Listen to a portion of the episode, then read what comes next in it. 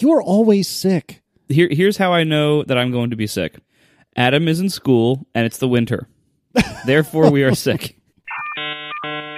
How do you pronounce this person's name? You both know this person, right? Andreas Netzman. was one of the many people who wrote in to tell us that apparently iMacs no longer have IR sensors since around 2012. So the people suggesting that perhaps my shiny new 5K iMac was getting woken from sleep by IR. Apparently that's not happening because there is no sensor. So that's kind of good to know. In other words, this ancient history is that iMacs have not had IR sensors since four years after your Mac Pro was made that you're still using every day. Still working just fine. I'm wondering at this point. I'm wondering if I can make it 10 years, but I don't know. I don't want to. Apple just make an external 5K display for crying out loud. You'll make it.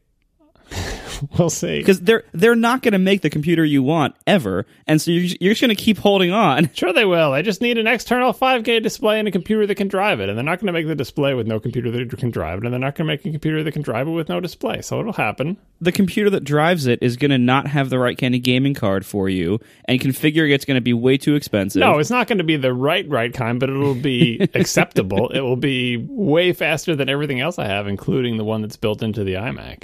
Goodness. Did I tell you guys that um yeah, so I'm working out of a client's office uh, for the last month or so and will be for a while.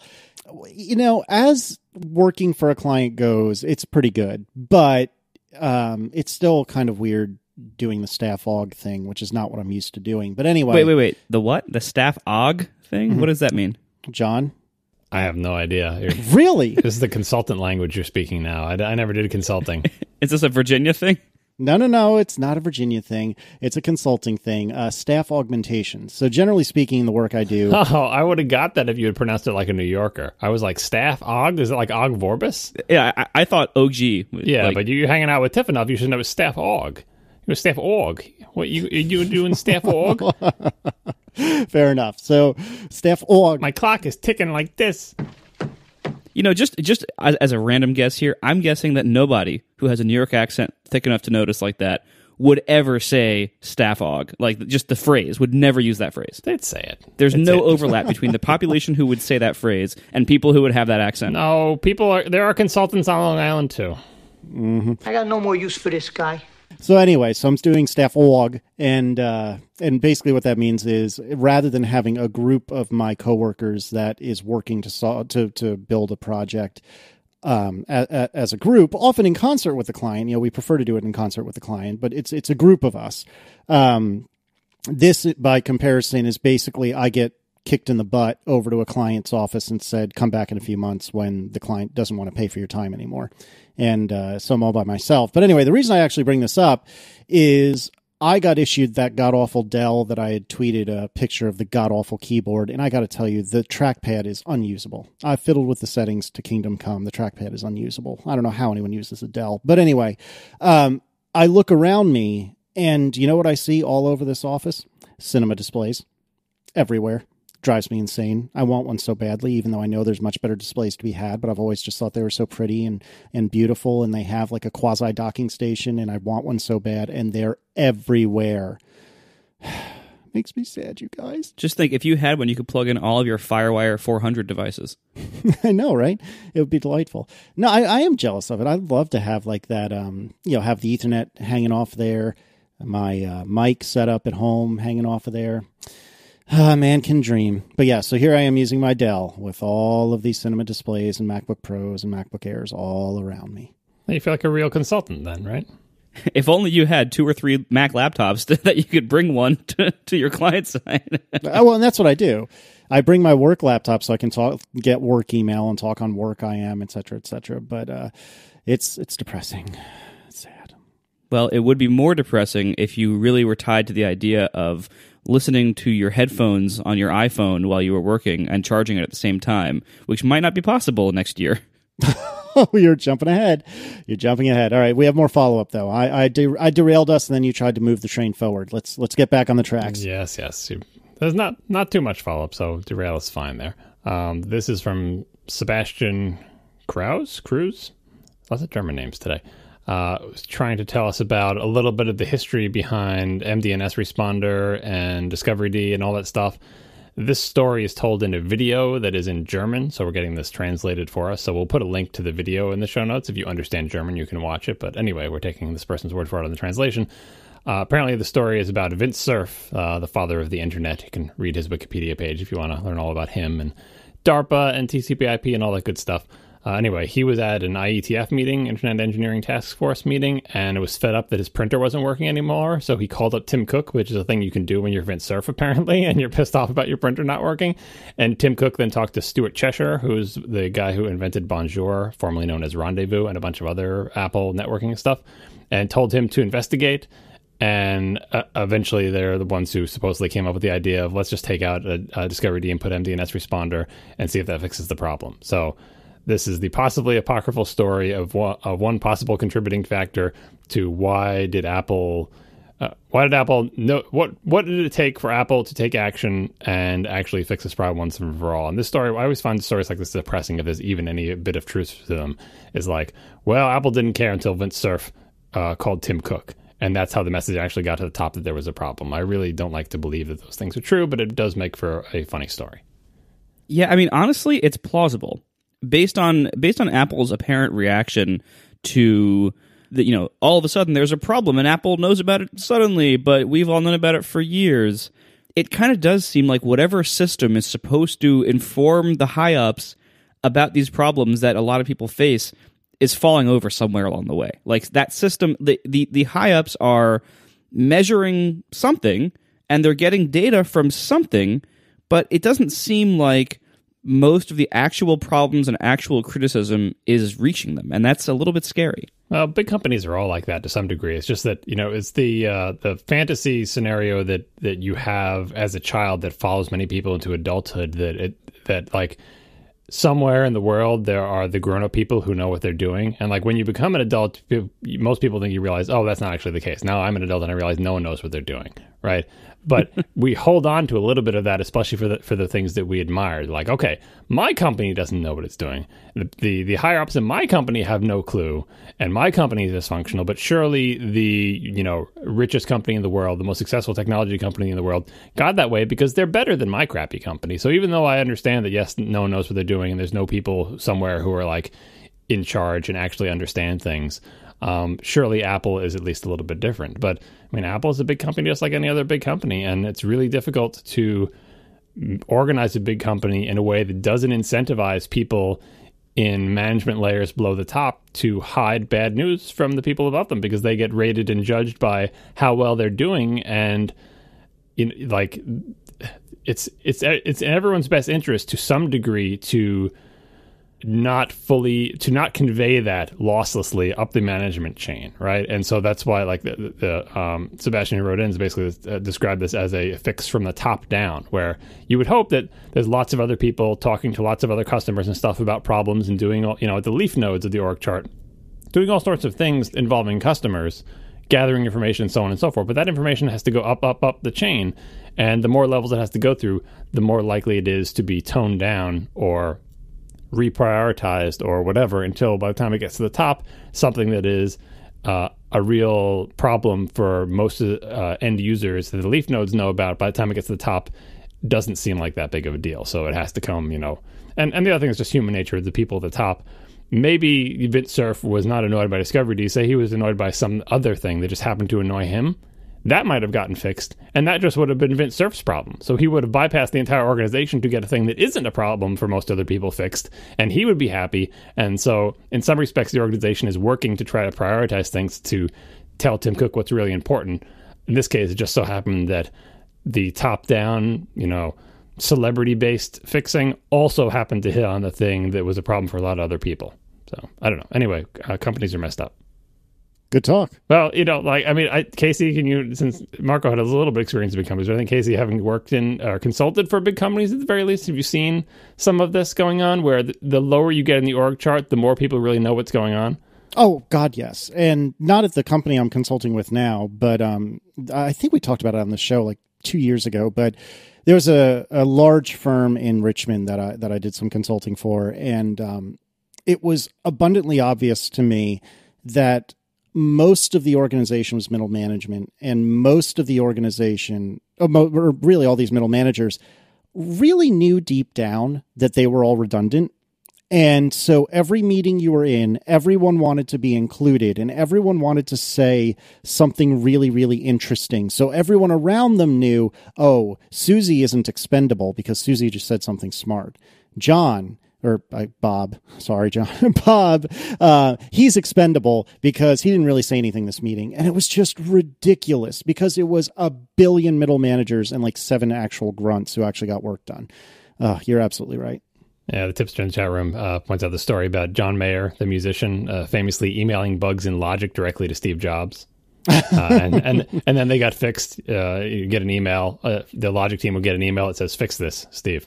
Like, and that's another. That's like the worst way to do this, by the way. Like to have a famous person go to the very top of your organization and have the person at the top of your organization highly motivated to satisfy the famous person because sometimes the famous person will find a legit bug that everyone has experienced but a lot of the time the famous person will just be annoyed by some minor issue and why do they get this special treatment like they may be you know reshaping the application in a bad way for most people just to satisfy John Mayer. So this is not a scalable system. I'm not I'm not saying like the way it works now with the leaf nodes not message not getting up is bad and this is better.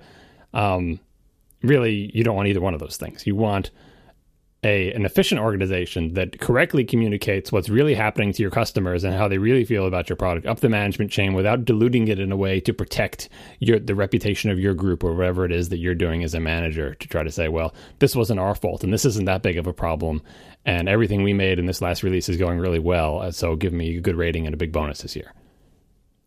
Our first sponsor this week is Cards Against Humanity. And rather than a regular sponsor read, they asked John to review One Last Toaster. Siracusa talking about toasters, more exciting than a roller coaster. Will it fit on his countertop? I hope the reviews never stop. So remember when I said I found that toaster in my garage? I didn't realize I had the, the monstrosity with like the big griddle on top of it. Yeah, yeah. And all that other stuff. Since I didn't realize I had that toaster, at some point during the year, you could ask the question that we always ask is like, do you have a toaster for this week? And it'd be like, no, I don't have a toaster. And then they would rush one out to me and I would get a toaster. And so basically somewhere their count got off. So a toaster arrived for this week, but I already had a toaster. So now I have two toasters for this week, and there's no sense in saving one of them because this is the last week. So this is going to be a double toaster review. Yes, this is exciting. Lucky, lucky you. The first toaster is the Americana Collection 3 in 1 mini breakfast shop. Shop with two P's and an E. This is model EBK 200BL. And if you look at it, it looks a lot like the crazy one from uh, the last time, the red thing, where it's got it's like a toaster oven.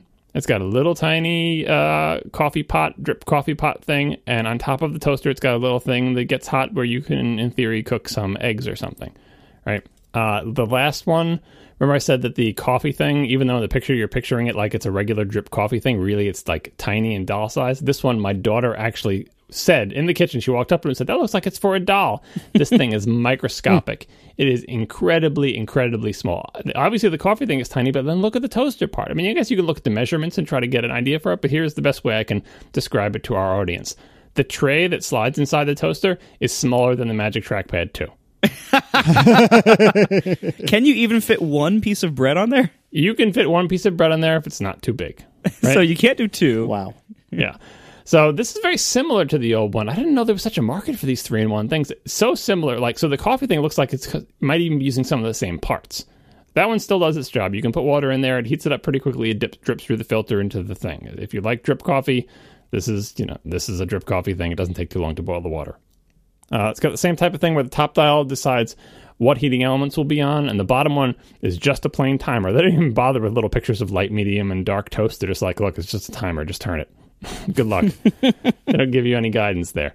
Um, and it's a good thing they don't give you any guidance because trying to toast a piece of toast in there at around five minutes and 50 seconds, I gave up, not being able to see any real color on the top of the toast, and I took it out. and the bottom was overdone, uh, practically black in the middle, like uneven. God. and the top had no color on it at all. And that's after almost six minutes. So as a toaster, it fails to toast. Even though you only put one piece of bread in there, it fails to toast it. There is no adjustable rack, by the way. So I was thinking, maybe why is it burning on the bottom and not cooked on the top? Maybe I have to move the rack up, but the rack doesn't adjust. Uh, the top thing, instead of having a full size griddle, it has a little circular tin. Same problem as before. It just doesn't. it just doesn't get hot enough or doesn't like I think the real problem is it doesn't have enough thermal mass. Like it's it's just a thin piece of metal so that when you put the egg on it, it just sucks all the heat out of the thing and the heating elements don't have enough to like keep up. Like I think basically the griddle acts as a heat sink for the heating elements, dissipating their heat but not into the egg. Uh, so I was able to cook, and you can really only fit one egg in there. Like it's practically the size of a poached egg thing, right? So I was able to cook one fried egg, and I have to say it did a better job than the previous one. And at least that one egg, I was able to cook it and it came out as like an actual egg, like it cooked enough to to stay together and let me flip it over and everything. So, but really, nobody should ever buy this or the other thing. It's not good at anything that it does. Please just do not it. Is adorable though. As it's been sitting in the kitchen, this one even more than the red one. It looks it looks adorable. It looks like doll furniture. It looks like you have an easy bake oven on your counter. It looks like uh, one of your kids' toys is in there, but it, but it really works, sort of. Well, yeah, to, to, to varying degrees of work. I wish you could try the coffee. Well, I mean, it's just it's just a drip coffee. It's like a, it got a filter in there. Comes with a filter. It makes the water hot. It runs it through the filter. Drips into the little thing. Like I don't, I don't see how the machine itself could affect the quality of the coffee coming out of it because it really is the most primitive thing you can imagine. It's all just plastic parts inside there. There's nothing fancy. It is not. I mean, well, look at the price. What is this? This is like Thirty-five dollars. yeah, thirty five dollars. So you're getting what you're paying for there. So I think the main market for this would be uh, Hollywood prop buyers who want to put something in the background of a scene, scene in like a cute uh, kitchen uh, uh, apartment in like Manhattan or something, because it's cute. I, and I really do wonder. Like, obviously, there's a market for these because so many are for sale. But I just have to wonder who is buying them. Uh, suckers, like people who think, isn't that great? It's it is a it's a great way to save counter space. I have three things all in one place, and again, the same problems. Like, who wants to cook on top of your toaster oven? Your toaster ovens are usually underneath, like their overhead cabinets above it, and then you're making hot steam going to the bottom of your cabinets. It's just not a good idea. Even if it worked, it wouldn't be a good idea. And it just does. Like seriously, can't even toast one slice of bread in six minutes. Forget it. The best thing is this has a four star average review on Amazon with 240 reviews. How? It has to be paid for. I don't know. Maybe they just don't know how these things are supposed to operate. Everything's smaller than expected, but works as promised. Verified purchase. Mm-hmm. Mm-hmm. The toaster oven was probably the biggest negative. It is only wide enough to fit one slice of break. Oh, my goodness. that is true, and it does, and it won't toast it after six minutes. Fortunately, there is a top burner and a bottom burner, so you can stack two pieces of bread on top of each other and flip them in the middle of cooking. Oh my god! No, no, you can please. Why not just like hold your bread over a match and just move it around? It's cool. I can actually take this with me when I'm on the road to set up in the hotels I stay in. The things like the drip coffee maker they have in hotels is better than this. Yeah, like and it, and those are terrible, and that would be better than this. Yeah, because at least it's like sturdy and doesn't fall apart because you know, have to, to be in a hotel room and hold more coffee. Oh man. Wow. All right. Anyway, the second one, let's let's try to you know bring this back from the insanity of these multifunction devices. Second one is just a legit toaster oven. This is the KitchenAid 12-inch convection bake digital countertop oven model KC0273. Uh, I'll put the URL of this one in the chat room for everybody. Ooh, this is a high priced one. This is one hundred and eighty seven dollars. Yeah, this is a fancy toaster oven. We're back to normal looking things. The first thing you have to know about this is it's really big. I know they all look the same size on Amazon. I have a pretty big toaster, the Breville 650 XL. This is really big. It's like the bigger Breville. It's so big that I think it really is beyond what is reasonable for most people's kitchens. If you have a really, really big house, this will be to scale. It's kind of like when you have like a big room, you have to put a big sofa in it. Yeah, that's a lot, lot of, you know, in, for interior design, you have to scale the furniture to the room. Unfortunately, I like to scale the furniture to the people, but no matter how big you are, if you have a really small room and you put a gigantic le- puffy leather sofa in it, it will over- overwhelm the room. And similarly, if you have a cavernous room and you want to put this delicate little co- sofa in it, it won't quite look right. So anyway, this is a big toaster oven. So do not buy this unless you have a really big kitchen or you really want to dedicate that much space to it. It's tall, it's wide, it's deep, it's humongous. I when when I put this on my counter, since I have like narrow, like New England ancient countertops, opening the door practically that's it there's no more counter space left like there's the toaster i can open the door and i don't remember if the door overhangs the edge of my counter but it's close this thing is huge um, it's stainless steel just like in the picture that is actual stainless steel not plastic colored stainless steel very sturdy construction i think even the handle is stainless steel which occasionally the handle will be like plastic for like insulation it feels rugged it feels you know it, looks nice and glossy everything feels thick the the wire rack feels incredibly rugged, thick gauge wire. It's actually got this little metal strip on the front of it. Everything is very solid. The door feels solid. It opens and closes solidly. It's got the little, uh, not little rubber stoppers, big rubber stoppers on it. The the spring tension is just right. It doesn't doesn't wobble, doesn't creak.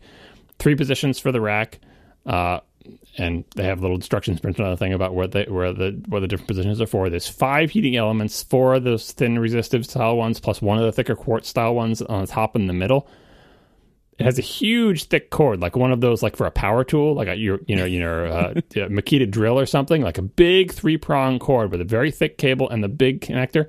And I don't know why these guys do this because don't they know it has to go in the kitchen? Like, where do they think people are plugging in their toaster ovens? Like, you're going to put it on your counter and then you're going to plug it in, and the plug is going to be just above your counter, right?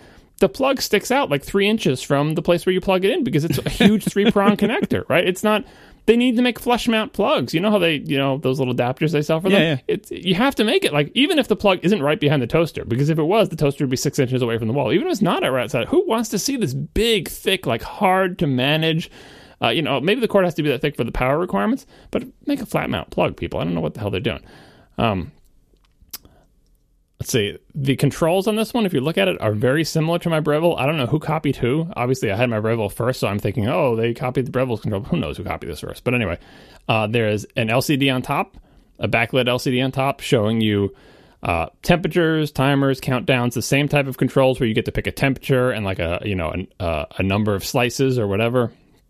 The there's two knobs. The first one is the function knob for all the different things you can do like you know, toast, bake, and it has things for reheat and bagel that does like, you know, different temperatures during different phases. Like, for example, the bagel will do uh, a lower temperature to toast it, and then towards the end, it'll do the top elements only really high to toast the tops of the bagel. Assume it's assuming you have a bagel that's been sliced in half, you know, stuff like that. Lots of different functions. In fact, more functions than the Breville for all sorts of different things. This is also a convection oven, by the way, which is one of the reasons it's so freaking huge because they got to fit all the convection fans in there. So there are function settings for convection type baking too, where they'll try to bake a whole chicken and keep the air flowing and then crisp up the skin at the end and everything. Um, and then the knob below it is the control knob, which really is just kind of like the the control knob in your BMWs or whatever, where it's where you just press it to select and turn to go up and down selections in a menu. Um, the knobs themselves, they are not as wobbly as they are on the Breville. They're still plastic, but they're not as wobbly. They don't have as much slop. They're not made to look like fake metal, which helps. They're nicer materials than the Breville ones. They're not like shiny plastic. They're kind of like textured. They're still a little bit gritty. They're not the best feeling knobs, but they're they're better than the Breville ones, so they're they're pretty good. Since the function knob on the bottom really should just be a disc because it's like turn left, turn right to go through a series of options and press in. It's weird that it has like a, a flathead screwdriver type like indentation. They want you to pinch it because there's it just spins around forever. Like there's no there's no markings or anything. It's really just a jog dial basically, and it's weird for a jog dial to have a part where you can grab it because then it's like when you're done with it, where do you leave it? Do you leave it pointing up? Do you like anytime you turn it, it, it might change a number on the screen? So that's a little bit weird, but I think it just did it for symmetry. And then it's got a start button on the bottom. It's got a little button for frozen things. What is that other button for? I can't remember off the top of my head. Oh, and the convection button to turn convection on and off. So the knob feels good. So so, like I said, it's higher quality than, than than my Breville, and they don't feel like they're shaky and they're about to come off, and they're not fake looking like supposed to look like metal, but is really plastic. But uh, I think the decision to make the jog dial look positional when it's not really is a little bit off. Plus, you have to press it as a button. It's weird to press a button that's you know that's like a dial that you can pinch. Um, toast time, four minutes and thirty seconds for a piece of toast. Not great. The Breville is a little bit faster, but this thing is cavernous. Like you're lucky it doesn't take eight minutes, uh, and it did it did a, a pretty decent job of, of toasting. The convection features I didn't have an opportunity to test because I didn't have anything that you would cook in convection, but it has like a cookie setting and stuff. So I think you could actually use this as a miniature oven. You didn't have an entire chicken to put in there, like it's depicted in one of these pictures. So that's that's a tiny chicken. Like this is not as tall as the super tall one was. So there isn't that much. You know, I would still treat it as a toaster oven, not as a place you like. The, remember the one that had the probe built in that you could that could probably fit a bigger chicken. So to categorize this, I would say this is most similar to the big Breville, which I've never tested, by the way. And so I assume it's okay because I have the small Breville and people who have the big Breville say it's good. But it seems similar in terms of it feels sturdy, it looks nice, it does the job it's supposed to do, it has enough heating elements to heat up that big interior. Uh, and I guess if you want to use it as an oven, it'll work fine too. I think the best, the things to recommend this the most are the things that I like most about my Breville. I like seeing immediately when I press the start button how long it thinks it's going to take because it'll, you know, as soon as you put the pieces of toast in there. You say how many pieces of toast and what level of darkness, which is a number that you can pick three, four, five, six, seven. You just learn whatever darkness you like. And then you press the start button and it will tell you, it'll start counting down from four minutes and 20 seconds or whatever. And then when you put in the second round of bread, if someone else wants toast, it will start counting down from three minutes and 30 seconds because the thing has heated up, right? You know how long it's going to take. You get to see a countdown. It's easy to adjust because they get they get around the whole problem of trying to do the darkness adjustment because it's a number on a screen and really you're just using a control to adjust a screen. The screen really helps because then you can do countdowns and show words and, and numbers up there. It's not like a full bitmap display. It's a you know a bunch of seven segment things and a bunch of other things, but it makes a big difference. The little frozen button is surprisingly useful. It's kind of like that little bit more button that, that uh, some of the toasters have where you're like, I'm going to toast bread, but actually this bread is straight out of the freezer. So put it on the same toast setting you always want, but then hit the little snowflake button, and it will just add a little bit more to get it defrosted before it goes into the toast cycle. So overall, if you want a really big toaster, and considering I haven't tested the really big Breville, this is the best really big toaster I've ever tried. It is a solid quality product. It does all the jobs it's supposed to do. If you, as they say, if you have the space, I, I can recommend it. Wow. So if you have the means, you highly suggest picking one up. Yeah, yeah, no, it's it's it is a, a quality product. Now That's a reference, Since since this is the last one, I know I was making that reference. Since, since this is the last one of these we're doing, a lot of people have asked about the Sweet Home's toaster reviews. Their number one pick was one of the toasters that I did review uh, a while back. It was the Panasonic, the really tall Panasonic one that was really really fast. Um, and people are asking, what do you think of their reviews? They do actual product reviews, not joke ad product review things. So go read their reviews. They actually test them. They put a million pieces of bread into all these things. My criteria may be different than theirs, but I'm not doing the kind of testing they're doing. So please read their review if you really care about toasters. Um, I, now that said, having used the one they picked as a top pick, the reason I don't like it is because I think the UI is weird and I think it's oddly shaped. Um, but it does toast things really fast and really efficiently and does a good job on them. But for my purposes, I want to be able to put four slices of bread in there or a whole tray full of English muffin pizzas or something. Uh, and they just won't fit in the toaster because it's just not big enough. And so it doesn't fulfill needs. And the UI is just crazy with the membrane buttons and, and all the different functions. The the Breville interface and this interface are just way better. But that matters less to them in their rating. They're mostly saying what when the bread comes out, how does it look and how does it taste? Uh, and that toaster, that Panasonic toaster, toasts bread really fast and does a good job on it. So I don't disagree or agree with their ratings. I just know what I want out of my toasters, and that's that's what I'm reviewing.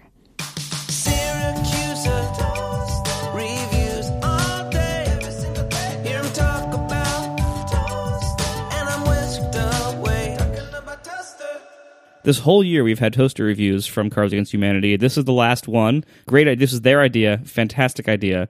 We all had a great time. And uh, yeah, thanks a lot. But please, no more toasters.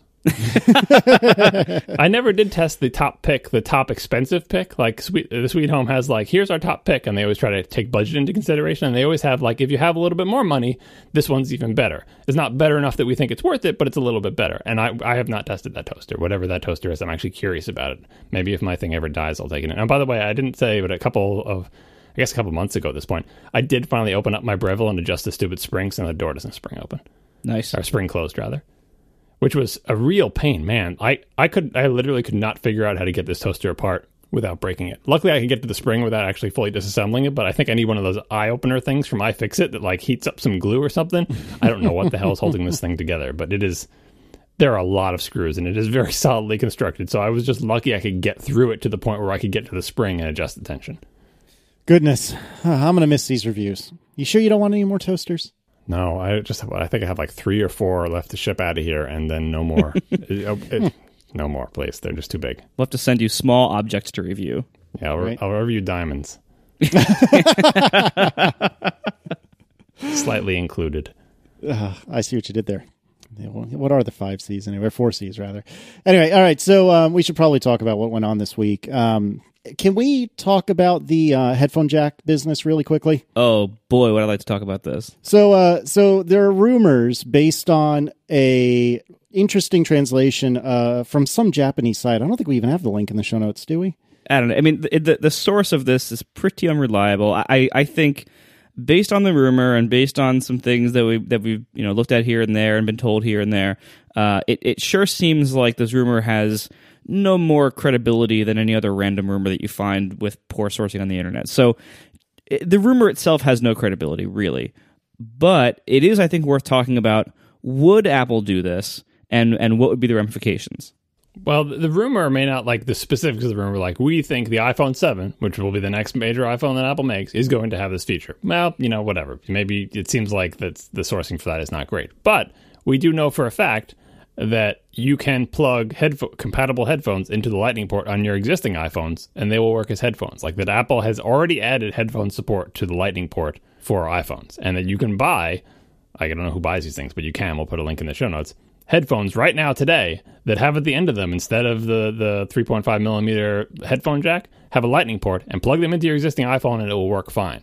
And you have to think, why would Apple do that if at some point it wasn't at least considering, are we going to keep that headphone jack? Are we maybe, are we going to have that all the time? Uh, you know, the things are getting thinner. Maybe we should start thinking about what we're going to do. It doesn't mean they're going to make a phone without one ever, even, but they did do something that opens the door for this. That's why people take these rumors vaguely seriously. Because, and I think before the, like the last iPhone, or maybe it was for the iPhone six, same rumors were out there because people were hearing about headphone support for uh, the Lightning port, and lo and behold, that actually exists and is a thing and uh, is there right now. So that's why I think this is worth entertaining because Apple would not both implement and ship something like that if it hadn't considered very seriously the idea of ditching the headphone port at some point in the future. I mean, so the idea of ditching the headphone port. First of all, you know, the, the rumor is that they would ditch the headphone port in order to make the iPhone a millimeter thinner. And and this was this was covered pretty well this week's uh, episode of the talk show with John Gruber and John Moltz. Uh, so I don't I don't want to go too far into this because they literally gave an hour to it. it was pretty good. So, uh, but, but the the short version is that you don't need to ditch the headphone jack to get that extra millimeter today because the current generation of iPod touches still has the headphone jack and is at least that much thinner. So it you don't need to do that. Now, granted, you could and you could make other gains. We're, we're getting to the point now where making the phone noticeably thinner will require dropping things that people tend to like in their phones, uh, like the headphone port and like good cameras. So let's see what they do in that area. Maybe they can make different advances. We'll see. But right now, thinness alone is probably not a good enough reason yet. I didn't listen to that episode, but did they talk about the slim down 3.5 millimeter jack? They didn't. I, I yeah, wasn't didn't Apple like change the way it was built and make a special one or something like that? There's a Apple patent, which again, Apple patents everything. It's a Apple Insider link. It's basically like a regular headphone jack, but with the, the one side filed down to be flat. I just put the link in the show notes. And and there is, by the way, there is also so the the uh, the headphone jack that most people think of is a 3.5 millimeter uh, jack. There's also a 2.5 millimeter version that uh, it, that, that has existed forever, also just like all the other ones. Uh, so uh, there is a smaller version of the standard headphone jack that is occasionally used on things. In fact, a lot of headphones, if the headphone that you're using is det- has a detachable cable, there's a pretty decent chance that the that the end of the cable that plugs into the ear cup might have that size plug on it. Uh, a lot of them do. So uh, th- those plugs exist. They could switch to that and gain a whole extra millimeter, which is a pretty big deal at this scale. Uh, that now, granted, again, they don't need to yet. Uh, although for the for the 2.5 one, I think one of the reasons that they would want to stay away from that is, I know from having kids that it's possible to bend the 3.5 millimeter one just from kids bumping it around. 2.5 one would bend even easier. Maybe adult, maybe adults don't do this, but it's getting kind of getting to the point where you don't want that one to be on the because I think I think the 2.5 millimeter is easier to bend than Lightning. And I don't know if, if any, maybe this is just me, but anyone who has kids who use their iOS devices like that they get to use all the time that are theirs, go to all of them and take the kids' headphones, plug them into the jack, and then rotate them and see if they actually are still straight on axis. It seems like every one that my kids touch, very not massively bent, but bent enough that you can see that. Seriously? Yeah, just wait, it'll happen. Yeah. So anyway, assume Apple does this. What is that? So assume they get rid of the headphone jack, and the only way you can plug headphones or the, the only way you can use headphones with an iPhone is either over Bluetooth or through Lightning. So what does that mean in practice? And I've heard. I mean, I don't have a real job, but I've heard a lot of people who have real jobs uh, listen to music on their phones for a big chunk of the workday uh, through headphones at work. For whatever reason, they either can't or don't want to use music services on the work computer itself, so they plug into the phone and use like a streaming service or their music library on their phone to listen to music at work. Most of the time, I would expect the phone to be plugged in during this process. If you do this, if you have it so that that jack has gone away, chances are Apple would probably ship a little dongle for between 20 and $40 that would basically be a, a lightning to 3.5 millimeter headphone adapter. And it, we've seen how they do these things. Chances are it would not have a lightning pass through to also charge the phone. Chances are this would be a one plug thing, one plug on each end, and that would be it. Similarly, Lightning headphones would have the same problem, where Lightning headphones don't have a Lightning pass through port to also simultaneously charge the phone while you're listening to the headphones. So, chances are, if they did this, you could no longer listen to the phone while it is being charged unless you abandon wires completely and go to Bluetooth. Well, I mean, a million third parties would sell adapters for it. And by the way, I see people listening to their phones at work, and none of them have it plugged in. So but maybe they just like because but the screen is often it's just playing audio. Even if maybe it's playing like Spotify and streaming stuff, it's not that bad. Or maybe just, people just don't care. Um, but yeah, if Apple didn't build it, somebody would because it would be eminently buildable. So I don't. I don't think that would be uh, a significant deterrent to doing this, and I don't think it would preclude people from charging their phone while they listen because they just make an adapter. Yeah, and also consider that the official Apple, um, what I always get the name of this wrong, but the H, the Lightning AV connector, whatever it is that we talked about last episode. Yeah, your favorite thing in the world. Yeah, like my favorite thing in the world. Um, this thing does have a Lightning pass through. I actually think you're right, Marco, that it's unlikely that that's the the approach Apple would take for this because I think it's far more likely that they would just they would assume that listening would not be all day long and that you wouldn't need to charge as you listen. But there is a precedent for them doing something with a lightning pass through. And the whole reason there's a lightning pass through on this cable is so that you can charge your phone while you're displaying uh, whatever you whatever you have on the phone on a TV or whatever. Right. So uh, that is one thing that would be inconvenient or problematic for people if they did this.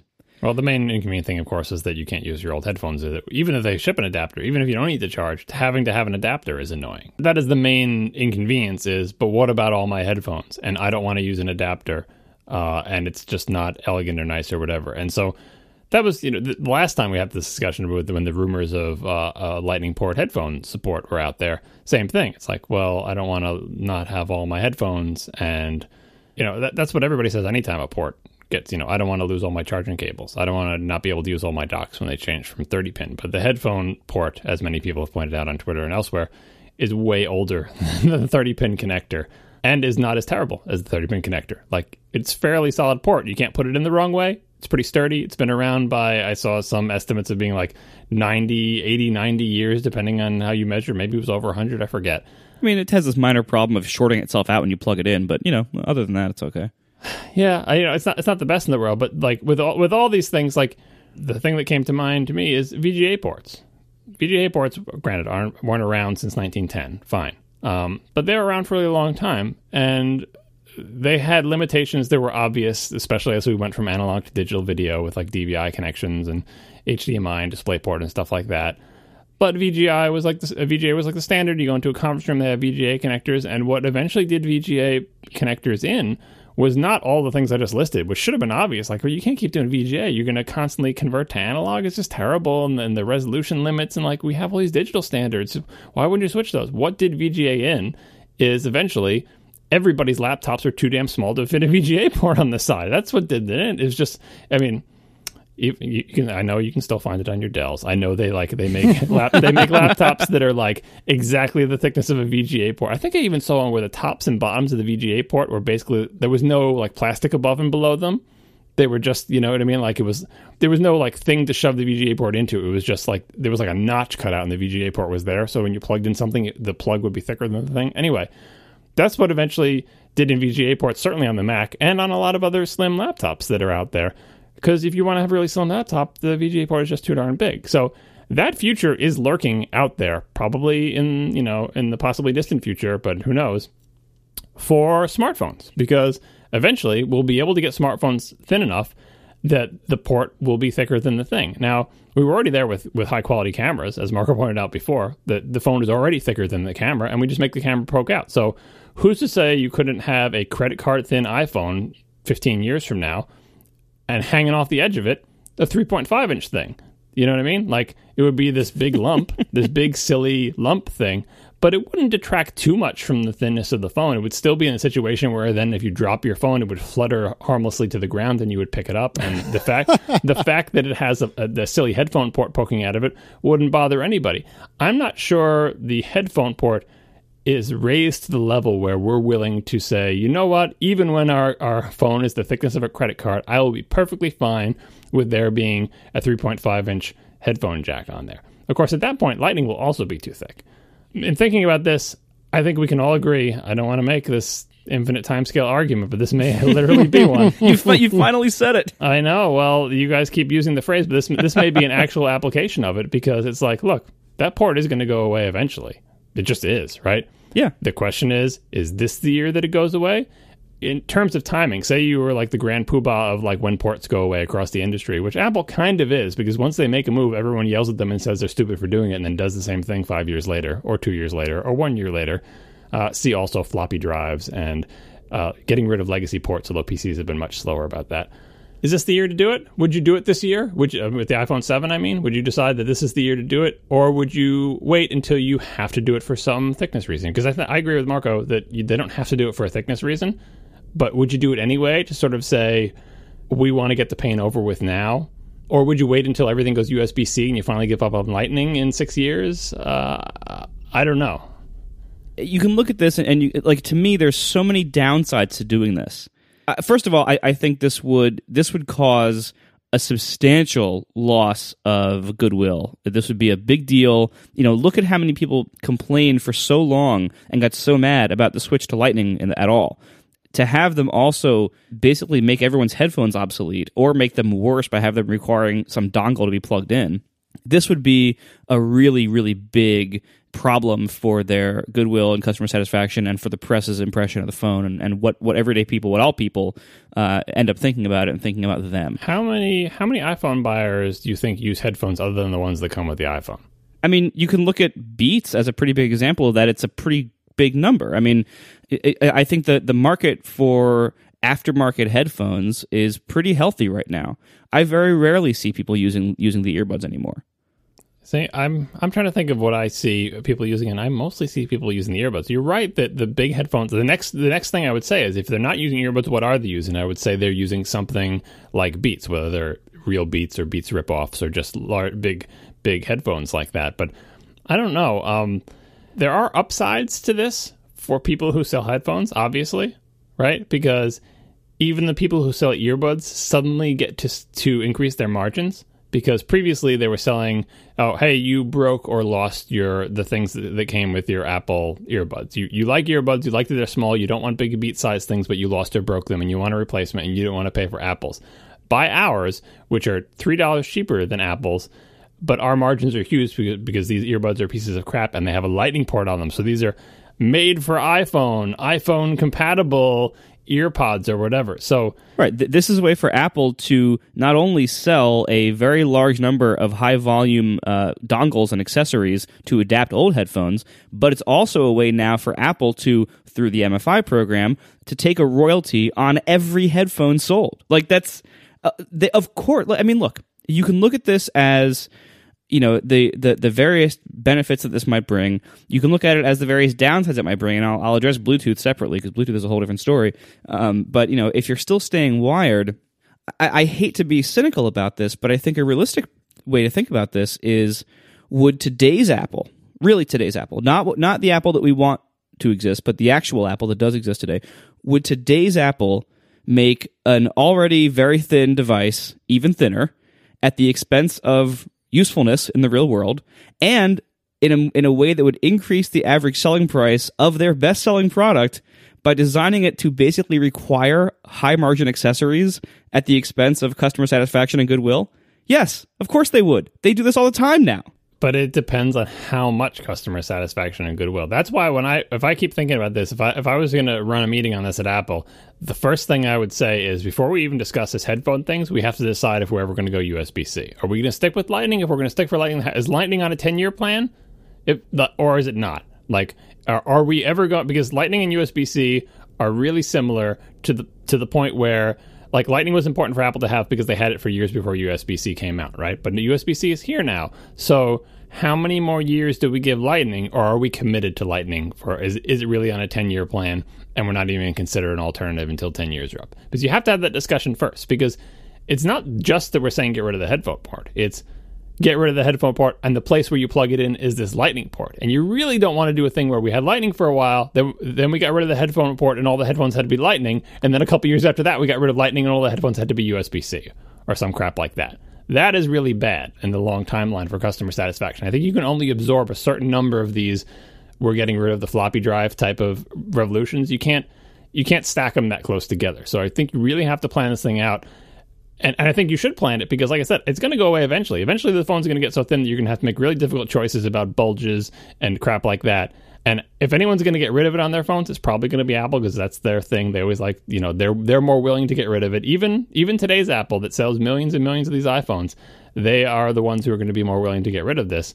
You just have to put it on a plan. And I right now, if if the the plan is not to keep Lightning for a long, long time, now is not the time to get rid of the 3.5 inch port if they do get rid of it, it's not like they're going to make an announcement and say, "Yeah, we're getting rid of the headphone short." And by the way, our current plan is to keep Lightning around for at least five more, six more years. So don't even think about USB C. It's not going to happen. Your investment in Lightning headphones will last you several years, many years. Don't feel too bad about it.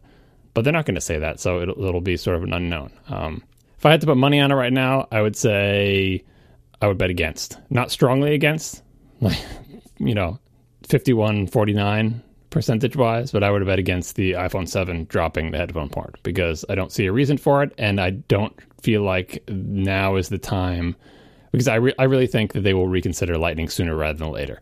So I think they can hold out until they reconsider Lightning in a couple of years and then they can get rid of the port because then they actually will probably need it thickness wise. But, uh, but I do think that they should do it before they def- before they really need to. The first phone they do it on won't be because they just couldn't do it any other way.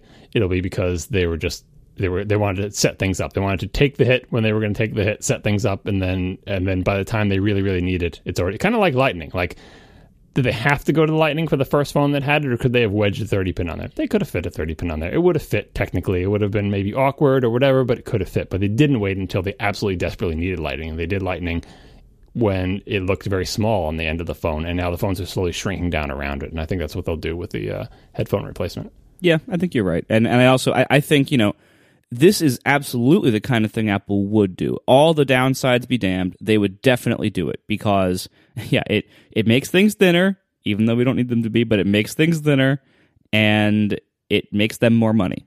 So they would absolutely do it. But I don't think they're going to do it this year. I don't think they need to yet, and I don't think it makes sense. Yeah, I don't think it's going to happen either, but personally I wouldn't be that bothered by it. I almost never use Bluetooth headphones with my phone, but I might be the only person on the planet that isn't particularly bothered by Bluetooth headphones. Um, I use Bluetooth headphones at work all day, every day, and they're connected to my Mac, not my phone. They are very cheap headphones. I think they were $25 new when I bought them literally four years ago. Um, the battery lasts at least a day, if not a couple of days the latency, yeah, if I hit pause, it doesn't pause instantly, but there's no latency when I watch videos. There's none of the, or I don't feel any of the qualms that so many people seem to feel when they use Bluetooth headphones. So if that means, if, if Bluetooth is our future, Bluetooth only is our future, or some silly dongle, I don't think that's such a terrible future. I think the that Apple will get eviscerated in their customer sat, but I don't think it's such a terrible future. We've been, as Mac users, which is different, but as Mac users, laptop users, we've had stupid display dongles forever. I'm very over, I'm overjoyed that this new MacBook Pro that I have has an HDMI port, but generally speaking, you know, we've had to use silly dongles all the time. If you're one who uses most iPhone battery packs, uh, most of the ones that I've ever seen there there's something in the way of the headphone port. So if your headphone jack is any bigger than the headphone port, like the the ones that I've bought always include a one or two inch little extension so you can clear the battery case and then plug in your headphone to the little extension. Like none of these things are that terribly new. And again, I just if Bluetooth is our future, I don't think that's such a bad thing. Sorry, Marco. Well, it's not. Bluetooth, it's it's kind of like the move to the watch. it's like here is something else that is more expensive than what it might have replaced, uh, based on a lot of software and flaky standards, so it's a little bit unreliable. Um, there's some lag involved in common actions, um, and it's one more thing that needs to be charged and put on an upgrade cycle.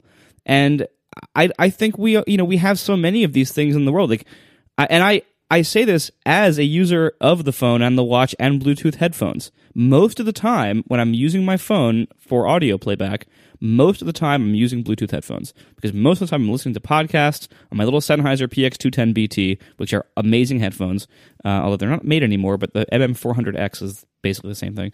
I love those headphones for podcasts, but they're flaky. They need to be charged. It is kind of annoying. So, there, in in many ways, this is a step forward, but like Force Touch, it's it's a step forward that's also kind of a step sideways, and that's kind of worse in some ways and more complicated. You know, what if Apple released a, a Bluetooth head, uh, set of headphones that charges via Lightning, similar to the Apple Pencil, and charges really, really fast via Lightning? Would that make it easier on all of us? I was going to say regular people, but it would make it easier on me too. You know, would that make it easier on all of us if you could get a couple of hours worth of listening off of a five minute charge? I mean, it the charging is is one downside of many. You know, it's the unreliability, the the extra battery power that the phone needs to send the signal, which then makes the phone's battery life worse. I mean, there's there's a lot there's a lot of little downsides to Bluetooth, and and the reason I use it is because it is really convenient uh, when when I'm walking around. And these headphones sound like complete garbage. And most Bluetooth headphones I have heard sound either mediocre to bad and I don't think, you know, a lot of people say, oh, well, Bluetooth is a bad sounding protocol. Uh, it is, but most of the sound problems people have with Bluetooth headphones are because the headphones themselves are mediocre. Like the, the, the drivers are mediocre. The, the whole design of the headphones is mediocre. They just sound bad because usually you can plug them in with a cable and you can hear the sound just as bad over a cable. But, you know, I, the, the world of Bluetooth is not all bad. And, and I think ultimately enough people are going to be using Bluetooth headphones often enough over time that when they do finally kill the 3.5 inch jack, which which I don't think is happening this year, but when they finally do it, a big portion of people won't be affected at all because they will already have moved on to Bluetooth. But we are not there yet, and it isn't all good. Yeah, Bluetooth keeps evolving too, the, the different versions of the standard. So you think eventually, by the time uh, you know, in, in many more years, it will still be Bluetooth, but probably Bluetooth in name only, and we'll maybe use different signaling and uh, you know different frequencies and different uh, you know compression strategies or whatever. Like that, it will, and hopefully the stacks that do it will be more reliable. That will will have evolved to the point where it, it passes that threshold of flakiness you know because i think bluetooth has been getting better certainly in terms of power consumption bluetooth has been getting better. So it doesn't drain your battery as much when we got the you know bluetooth 4.0 whatever things this all these ones that take less energy energy from your phone and i assume take a little bit less energy for your headphones or maybe they're just passive receivers. But anyway what I always think about is Bluetooth earbuds because I hate having cords. I hate cords getting tangled up and stuff. You know, it would just be much more convenient if I could stick my phone in my pocket. And what I want is earbuds because I don't, you know, I'm listening to podcasts. I don't care if I could put little earbuds in my ears, and then I would probably lose them. So they have to be magnetic, and maybe they could be uh, magnetic and stick to the back of the phone and inductively charge when I'm not using them. Like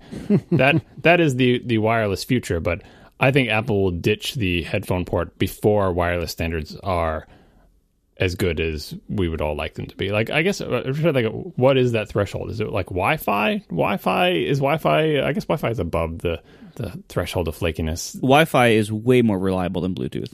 It's still kind of flaky with some people, though, or maybe just it, you know, I don't know what to, what some. Obviously, there's signal strength where you're in some weird corner of your house and you have lead in your walls, and you know, tough luck, right? But for places where you get good signal, but you are losing Wi-Fi, I don't I don't hear many stories about it. Certainly doesn't happen on Macs, or when it does, like it's a big deal in the Apple community. Like, oh, the new version of OS 10 screws up Wi-Fi. Like we demand it to be reliable. It's like if I can get a signal and I have enough bars on my little display, I want that connection to stay up. And if it doesn't, something is terribly wrong, and Apple needs to have a class action lawsuit against it, right? Meanwhile, if somebody screwed up Bluetooth, you wouldn't even notice. Right. It's oh Bluetooth again. I mean, like I said, in my in my crappy car, when I get in, I just have to wait to see. So, first of all, if I don't have the source set to Bluetooth, like if the source is set to something else, Bluetooth doesn't even appear in the list of sources for a while. So I have to listen to AM or FM or iPod or something else while I wait. I can't turn the system off because that will not, you know, initiate the process of getting Bluetooth set up. So I have to wait until Bluetooth appears as a source and then select it, which is annoying. Well, that's that's just your car. And if Bluetooth is already selected, say Bluetooth, I haven't changed the selection, I get in the car, I start the engine, it's a long time before I hear anything coming out of there. I have to wait and wait. I don't know what it's doing. Is it booting up? Is it trying to find my phone?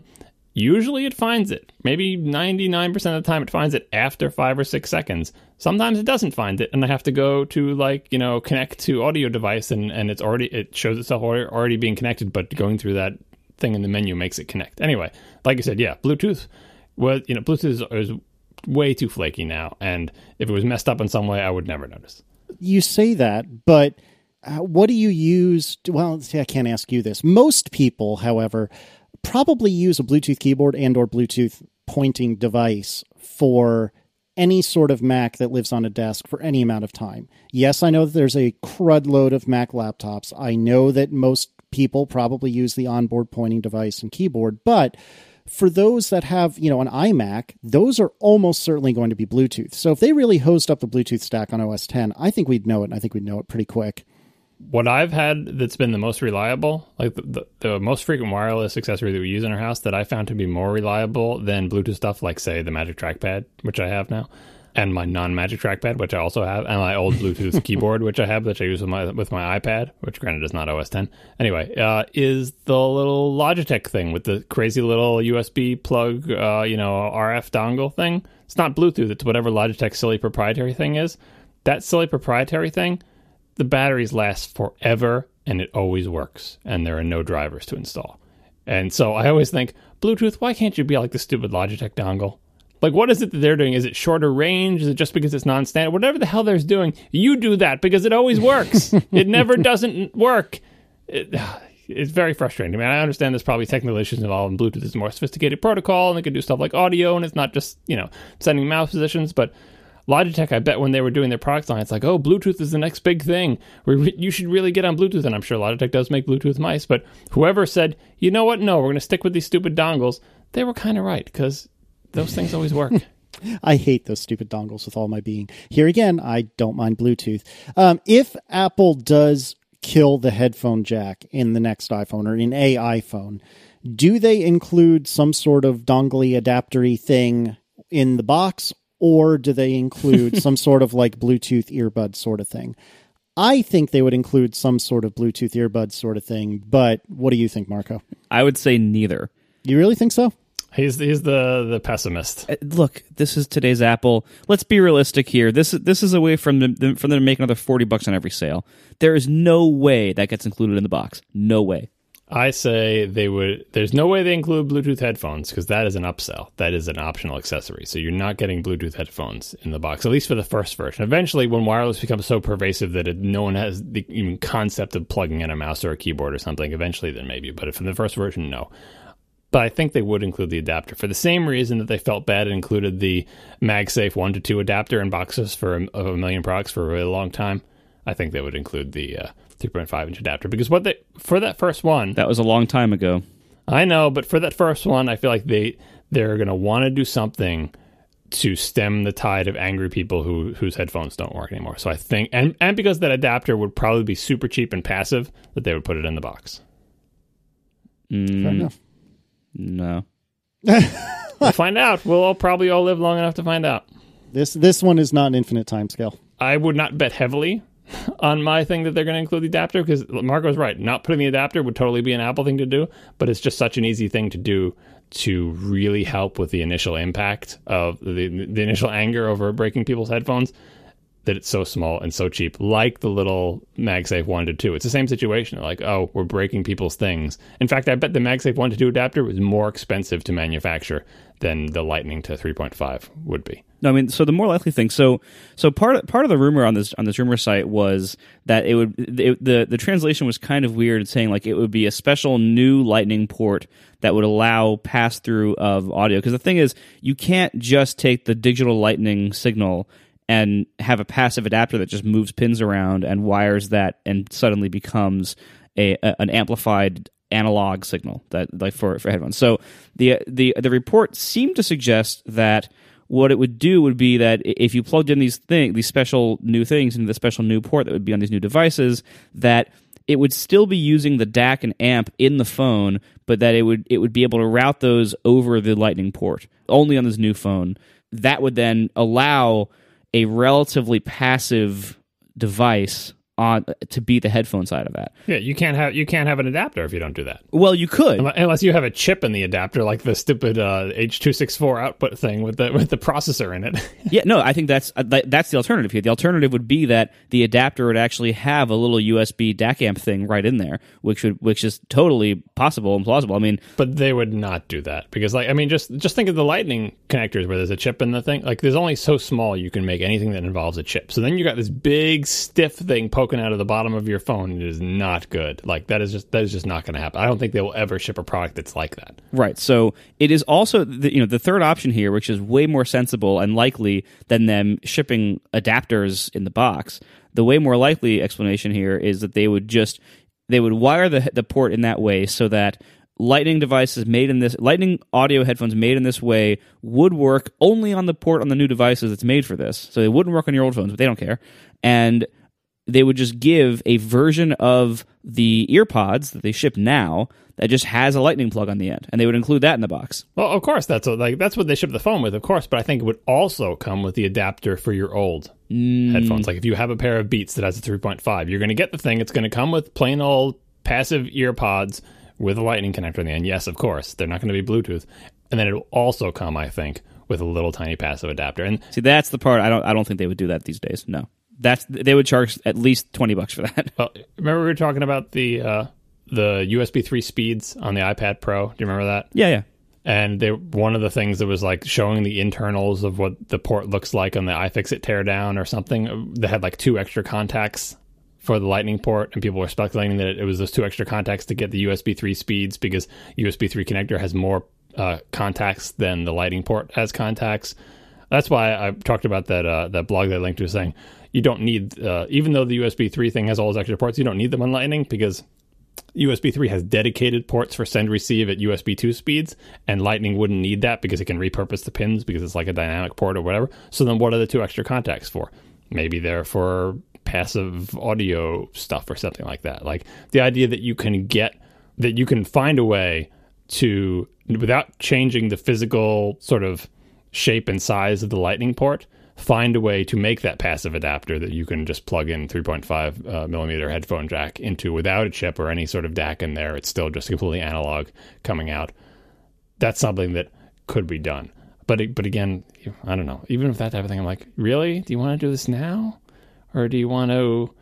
I don't. I don't know what the solution is the, the long term to making it thinner because now I'm thinking about USB C. USB C is not going to add pins for analog audio anytime. So maybe that's like the advantage of Lightning and the reason Lightning will stick around for a long time because Apple can do stuff like this without consulting anybody else and without worrying about. No, I, I wouldn't. I wouldn't assume that Lightning is going away in favor of USB C on on the devices that currently have Lightning anytime soon. In fact, as we see, Apple keeps adding Lightning to more devices. You know, the Apple could have made things like the smart trackpad and keyboard and everything. They could have made those charge over USB C, and they didn't. They made them charge over Lightning.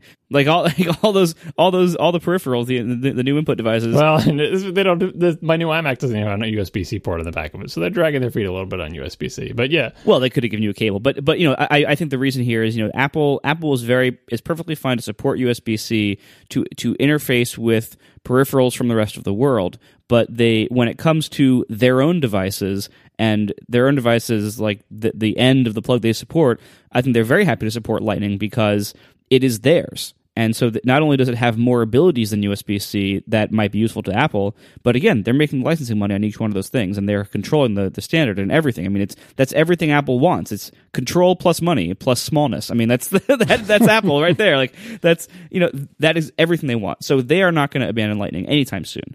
I, I, I think they would skip USB C entirely for for things like iPhones, uh, and because you know it's it's not really any smaller than Lightning, is it? I mean, or not meaningfully so. I'm guessing that the phone has Lightning longer than USB C would be the thing it would move to. I'm still I'm still hoping that my next tube shaped Mac Pro will have along the back of it a ton of little ports that look like USB C, but are really Thunderbolt 3. Oh no, I, and I think honestly, I would love that, and I think that's most likely the case. Although unfortunately, that pushes out to like next June, I think. But I am nothing if not patient. that's true. Nice. Our second sponsor this week is Warby Parker. WarbyParker.com slash ATP for excellent quality prescription eyeglasses at an amazing price. So Warby Parker believes that prescription eyeglasses should not cost $300 or more. They bypass the traditional channels and sell higher quality, better looking eyeglasses online at a fraction of the usual retail prices, starting at just $95. These are vintage inspired designs with a contemporary twist. Every pair is custom fit with anti reflective, anti glare polycarbonate prescription lenses. Every pair comes with a very nice hard case and cleaning cloth. You don't need to buy any overpriced accessories. Now, buying glasses online sounds like it would be risky. How do you know whether they fit you? How do they know whether they look good on you? They have you covered. They offer this home try on program. Now, here's, here's how this works you go to their site, you browse around, you pick five pairs of glasses risk free that they'll ship to you for free. You try them on in the comfort of your own home for five days. Then, when you're done, you just send them back with a prepaid return label. There is no obligation to buy. All that is free. So you go, you pick up to five pairs of glasses. If you pick just two or three, they'll fill the box up to five for you. And they're actually their their picks are pretty good. So you should just you should just let them do that. If if you if, if you only see like two or three that you like, let them pick the other two. You'll see it, works out pretty well. You, you try them on. You try them on. You, you show your significant other. If you live if you if you live with somebody, you look in the mirror. You see how it looks on you, right in your home for five days, and then you can send it back. No obligation to buy. All that is completely free. And they also offer sunglasses. I love sunglasses, especially now in the winter when the angle of the sun gets so low. I have to be driving with sunglasses every single time. And I love sunglasses. I love polarized sunglasses. They offer these, they're fantastic. Uh, and they also believe in giving back to the world. For every pair of glasses they sell, they give another pair to somebody in need through various vision charities around the world. Go to warbyparker.com slash ATP and check out their great selection of premium quality, affordable eyewear. Get that home try on kit today, risk free. Thank you very much to Warby Parker for sponsoring our show. So, big, actual, confirmed, legitimate news happened.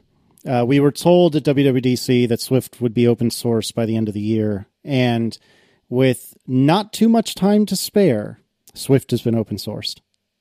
I am genuinely impressed. And the thing that impressed me most, which uh, I didn't realize at first, was that the entire commit history, as far as we can tell, was was pushed to GitHub. It wasn't just the initial commit dance, which is what most people do. It's probably what I would have done if I was Apple. But you can actually see, you know, the, the evolution of Swift over time, which is crazy to me. I don't even know where to go from here, but I feel like John, after your Copland 2010 bit, it let, let's start with you. Well, so the first thing I think is worth explaining is what the hell does it mean to open source Swift? How do you open source a programming language? Isn't a programming language just like you read a book and it tells you how the language works? Like, what are they open sourcing? And of course, they're not, you know, it doesn't make much sense to open source language, but what they're open sourcing is a bunch of the things they use to implement the language. So LLVM and Clang and those compilers are already open source, but the Swift compiler and the Swift standard library and associated things written in Swift, that's what's being open source. So there's a website, swift.org, that you can go to, which is sort of the gateway for all this stuff. Today, I was kind of sad to see that their site was hosed, that swift.org was like really, really slow. It wasn't down, you didn't get errors, but you just try to load anything on swift.org and it would take forever to get back to you. So that's kind of embarrassing. I think the snarky comment I made was like, maybe if this Swift open source project gets some kind of wealthy corporate backer, they can afford better hosting. Seriously, this is the this is like the richest technology company in the world, uh, and Swift.org was slow today. It makes me sad. Anyway, uh, I will yell more about Apple and, and, their network stuff in a future show. I'm sure. Really? Um, yeah. we keep pushing it down the notes with this other news, but it is there and it's getting worse and it's simmering. So I'll, I will complain about it at some point. Um, uh, but Swift.org, if you go look at the source code, will lead you to GitHub, which is the first exciting thing that you would see about this. Is like GitHub, really? Apple's not hosting it on their, you know, opensource.apple.com website where they host all the Darwin source, and that's exactly what Casey was talking about. In the old days, you know, Apple has open source components and uh, like, or even WebKit, but going even back farther, Darwin, the core OS that's underneath OS 10 and iOS, uh, has been open source from the beginning. And what would usually happen is Apple would come to some, you know, conference, WWDC or in the old days Mac World, and announce a new version of the OS. Uh, and then developers would develop for it, and then they would ship that version of the OS to customers. And then you would wait days, weeks, or months. And then the open source version of the underlying projects, like, oh, here's the Darwin release for macOS 10 10.4. That would only be released as one big blob well after the OS was already out. Sometimes it would be, the gap wouldn't be that small, but the bottom line is you would get what Casey was saying is like a big dump. Like, okay, you can go to this open source site and see the source code, and it just sits there until the next time Apple comes along and goes, plop, here's 10.4, plop, here's 10.5, and they would do the point releases too. But it's not like they're showing you, here's the entire commit history of all the components of, of Darwin over their entire development. You just get these, these dumps. And it, it, was, it wasn't, as I say, developed in the open, right?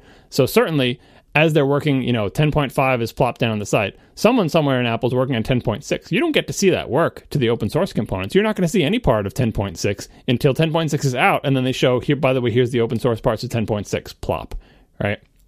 WebKit was a little bit different in that you could see what was going on because you know, it wasn't strictly an Apple project and it was developed kind of out in the open. But they would do the same thing where they would be like, internally, Apple is working on uh, its next revision of Safari with a new version of WebKit, but they're not doing that work out in the open. At some point, they're going to plop down a, a, big commit uh, to the latest version of WebKit, and that's been getting better with WebKit. But S- Swift is even more towards the actual model that people do with open source projects in terms of here's the whole history of the entire project from the beginning.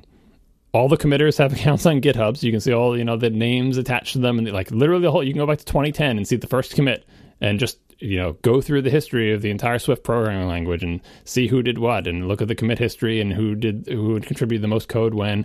The fun thing is you can go to a chart in, in GitHub and see like little graphs and stuff, and what you can basically see is either the hire date or the disclosure date of everyone working on Swift, because in the beginning it's just you know, uh, Lattner is doing everything because he's the only one who knows anything about it, right? And then at a certain point, a second person comes on, then a third person, then a fourth person. And if it's not their hire date, it, you know, the time before is probably when they didn't know the project existed. Then they were disclosed on it, and it's like, oh, now they see, you know, so it's like revealing the history of, of the thing. And they're continuing to work on it in the open. So much so that there's a roadmap on the site to say, hey, we're going to do Swift 2.2 and we're going to do Swift 3.0, and here's what's planned for it, and here are the proposals, and here are the check ins that are leading up to it. So this is totally normal from the perspective of any regular open source project like, I don't know, Apache or Python or whatever.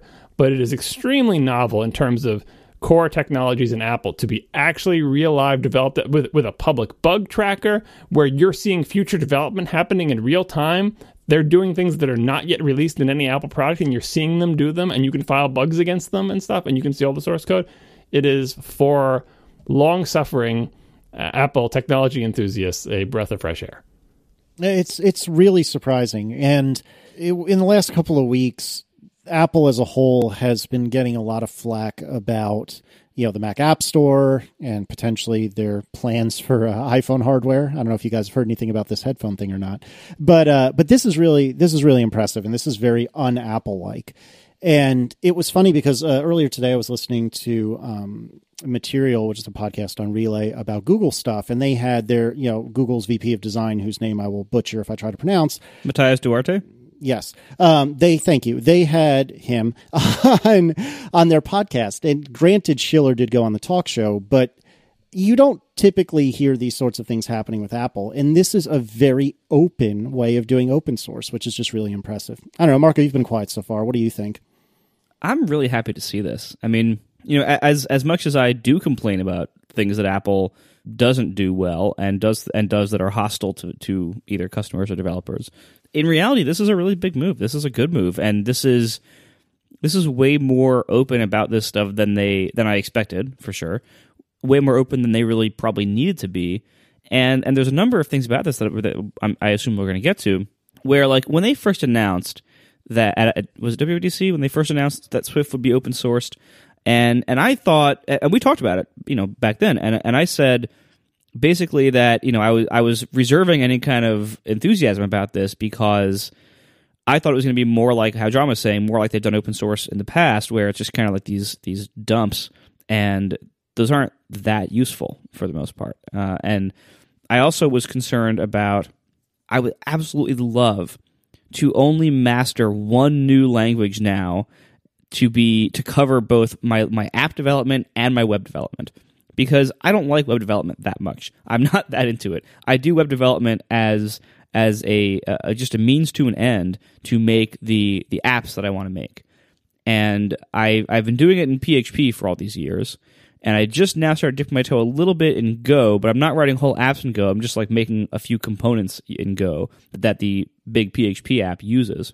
And I like Go a decent amount, but I I don't think I like it enough to build a whole new web app in it or like to port the whole app I have to it. I, I don't I don't plan to do that.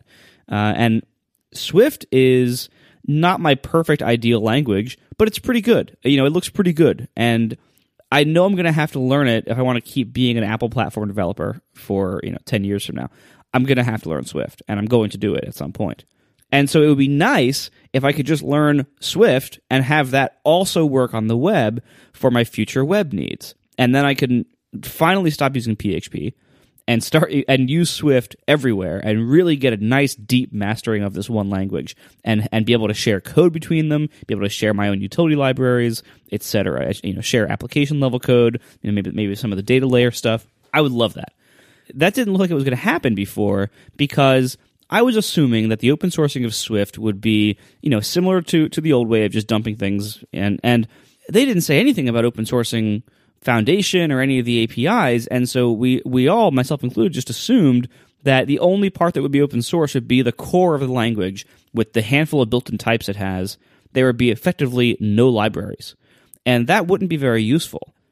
Multiple people would have stepped in to try to make their own standard libraries and try to get themselves established as the standard library, and it would have been a mess, just like JavaScript frameworks. It would have been a total mess. But what has actually happened? They're outlining a plan to actually convert Foundation to Swift and open source it and include it in this in this package. So, and, and I'm sure you know not every API is going to be available in this open source way, but what this does is this gives people a way to actually build, say, a web app that runs on, a web app backend that runs in Swift on a Linux server and also runs on iOS where they could actually share a meaningful amount of underlying code and libraries. And that is really cool. That I was not expecting at all. And I'm really happy to see that because now that makes this interesting. That makes this beyond just like a, an academic curiosity of, oh, maybe I could toy around and get, you know, Darwin running on my Linux server. No, this is like actually potentially useful in the real world. And no offense to Darwin. well, you know, like we knew that they were going to do Linux though, because they announced that at WWDC, right? We knew they would do Linux, but we didn't know that there would be any libraries beyond the built-in Swift types. Right. Well, so the when they said they were going to do Linux, like that was the other, you know, in between the slides when they said they were going to open source and the slide when they put the word Linux on the screen. Uh, what I was thinking, what was a reasonable fear, was like, um, no matter what you do with open sourcing, that's well and good, but they're going to open source basically Swift so you can run it on on Macs right on OS 10, right? Because there are OS OS ties whole thing. Was like, oh well, great. If you have a Mac, you can do it, but it's going to be useless on the server because nobody uses Mac servers. So it's a shame that even though Swift will be open source, it's going to be up to the community to figure out how the hell to get it to work on Linux. And then two slides later, it's like, oh, Linux, Apple's doing that part. Why would Apple do that part? Well, Apple has servers too, right? Uh, and they're probably not running OS 10 at this point. God, I hope they're not. right? Um, they have server side stuff.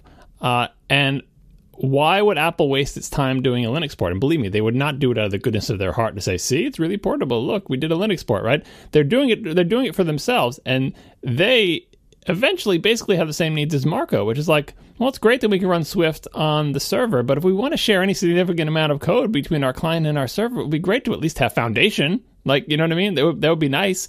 Um, I suppose they could just bring the Objective C runtime to to Linux as well. I mean, if it's not already there. Um, but what they cho- chose to do instead, which is I think is the most exciting thing. Like I knew they'd have something like this to be able to run on Linux because why the hell else would Apple be? Like, Apple wants to use it for the same thing Marco wants to use it for, only on a much larger scale, right?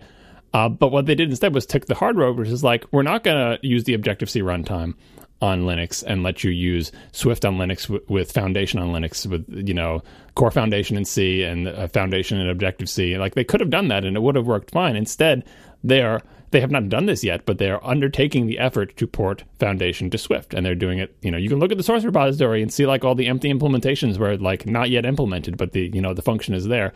This is one of the projects they're doing, and I don't know what kind of schedule it's on. I think maybe they were saying by like 3.0 they would have the whole thing ported or whatever. Um, so it's still going to be Core Foundation straight C underneath the covers. That was already portable for the most part, or Core Foundation Lite or whatever had been open source. Uh, and then on top of that, they're going to go from from that point Swift all the way up. So anything that used to be in Foundation and was Objective C, they're re-implementing uh, in Swift. I'm still a little bit confused about how they're going to do Swift string versus NS string. And by the way, like this is the other exciting thing about this. Um, they're finally dropping the NS prefix from all the foundation stuff. They're taking this opportunity, this reimplementation in Swift, to drop all the NSs. Which, for people who don't know, it always it always uh, cracks me up. I was I was googling this earlier to see when the NS was added because I believe it was added at some point in the history of Next. But NS stands for Next Step, and so all these new Mac developers who have no idea what the hell Next is, probably like programming this for months and going through tutorials and whatever, and going why the hell is, are all the APIs being with NS? Doesn't make any sense. I can't figure out what that means. Next step. Um, but it's silly for it to be there, and now is the perfect opportunity for to remove it. So then, how the hell do you distinguish between Swift.string and formerly NS string, which I guess would just become string? I mean, you can understand for namespacing, like they would, they'll be distinguishable. But and I know they're like you know uh, bridge to each other, like uh, zero cost bridge, you know, array and NS array and behind the scenes and all that stuff. But it's potentially confusing. So, like, am I using pure Swift with Swift strings, or am I using Swift with foundation in Swift with Swift used to be NS strings but are actually strings? Anyway, I'm sure they'll work it out. But the bottom line is they're clearly not taking the easy road here. They're you're not going to say they're leaving the Objective C runtime behind because obviously they're not because they got bazillion lines of Objective C code and that will be maintained and enhanced uh, for the future, obviously. But the foundation, literally the foundation of their their programming language stack is going to be written in Swift. It's C core foundation, and then it's going to be Swift foundation, and then the Swift standard library and all the Swift stuff on top of it. So this is very exciting and it's exciting not only that they're saying they're doing this, this isn't done yet. This is the type of thing like in the old Apple would not even announce that they're doing this until the next WWDC. They're telling you that they're doing it, even though it's not done. You can see how far they've gotten. And like I said, they tell you what there's going to be in Swift 2.2. They tell you going to be on Swift 3.0. They have a system whereby you can propose things to be in Swift 3.1 or 4.0, and your proposal could get accepted and incorporated, and you could submit patches and everything. It's actual open source development. Yeah, it's really cool. And this makes me interested in learning the language, you know, at, at some point soon. I'm still not going to jump on it like today or next week. Yeah, yeah, don't don't don't spend too much time learning the uh, the plus plus and minus minus operator. Yeah, yeah. But and and one thing that I, I probably will wait for is is that they mentioned that uh, they are not you know so they talk about like the the goals for the big 3.0 release that'll be in late 2016 which is you know so a year from now. But they say that they're not going to address concurrency primitives and or you know concurrency built-ins in the language until after 3.0. I think I, I do want to wait to really master the language until the concurrency story is worked out because that's pretty important. You'll always have an excuse to wait. No, no, no. I'm saying to really master it. I didn't say to, to start learning it or to, or to start using it, but I, I do want to see how that shakes out because that's kind of important in the modern environment. I mean, that's you know. Well, that's why Go is going to be better for your server side things because Go is already like you're using those features in Go and they're really handy. And I mean, I guess you like what they're saying is for now this is a library thing. Use libdispatch, right? Which is not terrible. You're you're already kind of familiar with it from using it in, in your existing apps. Is libdispatch available? Uh, in, I mean, it's because it's open source itself, right? Yeah, I mean, like, but basically, they're I forget what their the exact text of the thing was. They're saying for now, before we address this in the language, libraries are the answer. So use pthreads, use libdispatch, use whatever the hell you want to use. It's a library problem, not a language problem. But Go Go decided that it's important enough to be part of the language, and it makes stuff easier. So it's going to be that's when you mentioned like oh you know write like writing a, a server side web framework equivalent to your PHP one or even equivalent to the simple servers you're doing in Go. There's a lot of library work that if Apple has done it, we're not seeing it yet, and so it's up to the community to actually do that part of it. I think. Yeah. Uh, so in under the radar number two, you and underscore talked about uh, basically meh, we'll get there when we get there, and now it sounds like you're kind of rethinking that. Um, what makes it being open source make it so much more appealing to you? Because you're not you're not about to be contributing, you know, pull requests or anything like that. So why? Did, not at all.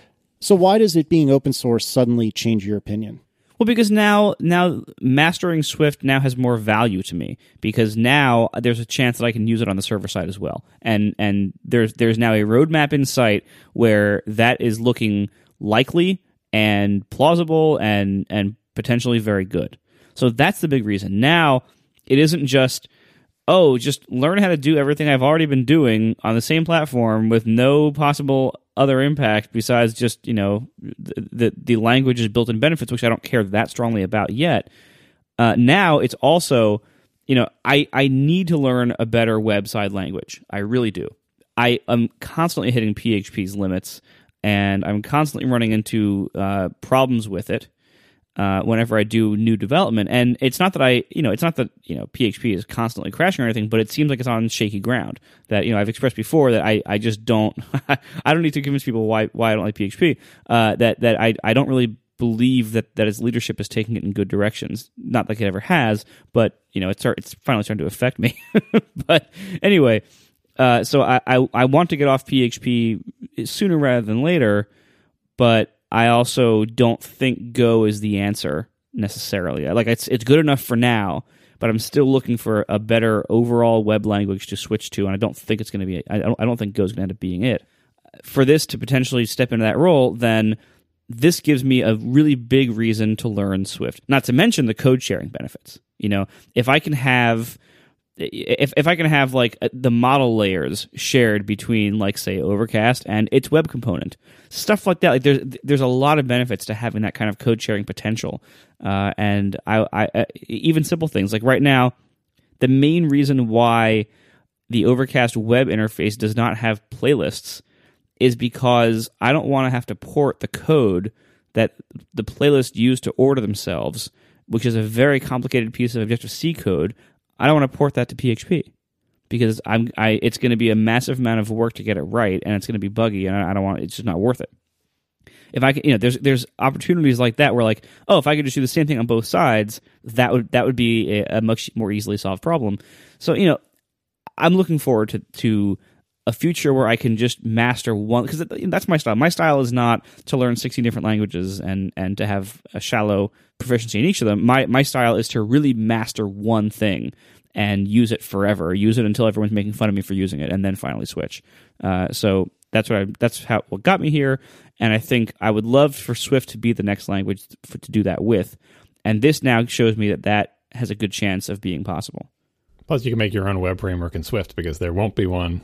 Well, there probably will be one pretty soon, but but yeah, like well, there there are there are already a couple, but yeah, I know, but like now, based on the new foundation and based on all the new stuff, like that wasn't part of Apple's open source stuff. It's like, and by the way, here's what we're using for our server side Swift because Apple is surely using server side Swift, and how they're incorporating it, I'm not sure, but there is no equivalent to you know whatever your favorite web framework, or even even equivalent. I don't think there's even an equivalent to the simple server port listening stuff that's in the Go standard libraries, is there? No, absolutely not. no, I mean, is is the is the networking stuff you've imported yet? Well, th- yeah, but just the network. But you want something that you either need something like coroutines or an event driven loop, or you need something to handle, uh, you know, processing more than one request at once. You know what I mean? Anyway, um, yeah. So there's there's an opportunity for people who want to do something potentially, uh, you know, dramatic and uh, something that has a big footprint and a big effect. The first person to make a really good web framework in server side Swift will have the attention of everybody who's in the same situation as Marco, which is I've got an iOS app and I would love to be able to share the faceless components between the server and the client. I don't want to have to think about all the crap about running a server listening on a port, dispatching based on URLs and stuff. I want a fairly simple but reliable, fast framework to do that for me if someone makes one, I will use it because you just want to plug in your model code. You don't want to deal with like request routing and parsing HTTP headers and crap like that. You know? Uh, yeah, ideally, that's that should all be handled by any modern framework. Like, I, there's no there's no reason for web programmers to be doing that stuff manually anymore. Yep. I mean, and like PHP, the standard library handles it, and Go has standard library functions for things like that. But Swift, that's the gap in Swift functionality. Um, a couple more points. That we'll probably continue this topic in future shows, but we don't want to drag this one out too long. But and, and the topic of uh, Apple being more open, Craig Federighi, who I forget what he's like the head of all software at Apple. I don't know what his title is. He is making the rounds to the websites. As I saw him uh, interviewed at Ars Technica. I think he talked to uh, I don't know, this maybe the Next Web or a bunch of other websites. I read reviews where Craig Federighi talked to a bunch of websites about the Swift open source project. When has that happened? That is definitely a new Apple thing. Like that they send out one of their guys to make the rounds of the, relatively speaking, you know, dinky little websites. Like you, you know, you'd see Steve Jobs go on CNN or something uh, and talk to the Wall Street Journal and the New York Times, but that's it. But now Craig Federighi is talking to the, I guess, the second tier websites. Yeah, Uh, yeah, the tech press. yeah. The, Because well, 'cause CNN doesn't want to hear about open source Swift, basically. But but no, this is this is great. Yeah, I, I- think this is a. I mean, you know, he's going and he's saying the same things to every different website or whatever. But but it is. It, I don't know. It just makes me feel better that like, yeah, see what you can do, Apple, just like regular PR. In some ways, Apple was was I always looked on them as interesting and special because they didn't do regular PR. Like every other company, anything they do that they think is even remotely important, they're like a proud little child. See what I made? See, look, see, look at this. Put it on the refrigerator, right? And Apple would just be like, we say nothing. We talk to you this number of times a year. Everything else we do, maybe there's a press release on our site, but we're not going to talk to you. Just reblog our press release, like, or don't. We don't care, like, whatever. but now they're actually saying, hey, we've got Craig Federighi here. Do you want to talk to him? He wants to talk to you about open source Swift. Hey, like to, to the tech websites. And so that's just weird. And God, I, I think that the websites don't even know how to handle it. Like, a lot of these websites are not accustomed to interviewing an executive and then writing an article based on that interview uh, with Apple executives because it's like, so do I just transcribe exactly what they said, even though their sentence doesn't quite make sense, or do I clean it up a little bit? But then will they be afraid I'm misquoting them? And like, so some of them is just, it seems like awkward. It's like, oh, I didn't, I didn't think you'd actually show up. Is this really you? I guess like let's talk about Swift for five minutes and then I'll write something about it. This is totally weird. So it definitely, it definitely feels weird. I mean, it would be weirder if it was you know Chris Lattner talking to everybody, but. Uh, Craig Federighi makes sense. He's the head of the whole software department, and he's going to tell you why Apple is open sourcing Swift and why it's a good idea. So we'll put a link to the Ars article, but you can see a bunch of other things around. And this is definitely a uh, glasnost, I guess, is the appropriate Cold War uh, metaphor for this. So I, I thought that was exciting, um, and I, and I hope to see more of that. Like you don't do it every time, every single thing you do, but open sourcing Swift is significant enough to send out an emissary, essentially. Our final sponsor tonight is Harry's. Go to harrys.com and use promo code ATP to save $5 off your first purchase. Harry's offers high quality razors and blades for a fraction of the price of the big razor brands. These are high quality, high performing German blades crafted by shaving experts that give you a better shave that respects your face and your wallet. Harry's offers factory direct pricing at a fraction of the big brands' prices. They're about half the price. Plus, you don't have to wait around for some guy to open up, you know, the lock case in the drugstore or anything.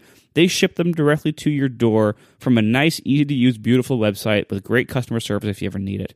Now, the starter set is an amazing deal. For $15, you get a razor, moisturizing shave cream or gel, and three razor blade cartridges. When you need more blades, they're just $2 each or less. An 8 pack is just $15. A 16 pack is just $25. Now, I have been a huge shaving nerd before. I have used the double edged safety razors from Feather and everything, and all the way up to Fusion Pro Glides. And I really do think that Harry's is the best value in the shaving business, bar none. It is so cheap that if you want to use a brand new cartridge every time you shave, that's not that unreasonable. This is like the holy grail. Everybody always wants to use a brand new blade every time. And really this is this is something that has been ridiculous for most of shaving history because they were just so expensive and now they're not. So Harry's is really making dreams come true with this. Um, so I really do like them a lot. They are a great value, great quality. And their their design is really classy. The handles look really great. They're nice and weighty, nice and heavy handles, classy designs. You don't look like you're in some kind of Transformers commercial or anything. It looks great. Now, with Harry's, you get the convenience and ease of ordering online, high quality blades, a great handle and shaving cream, and excellent customer service at half the price of the big brands. Get started today with a handle, three blades, and cream for just $15, including free shipping to your door. Go to harrys.com and you can use promo code ATP to save $5 off your first purchase. Thanks a lot to Harry's for sponsoring our show. I think I only have one more thing to add about Swift for this show. We're going to talk more about open source Swift in the next show, I'm sure, because we just put a big dividing line in the notes about it. Uh, but the one thing we forgot to mention is what license is this? What open source license is it?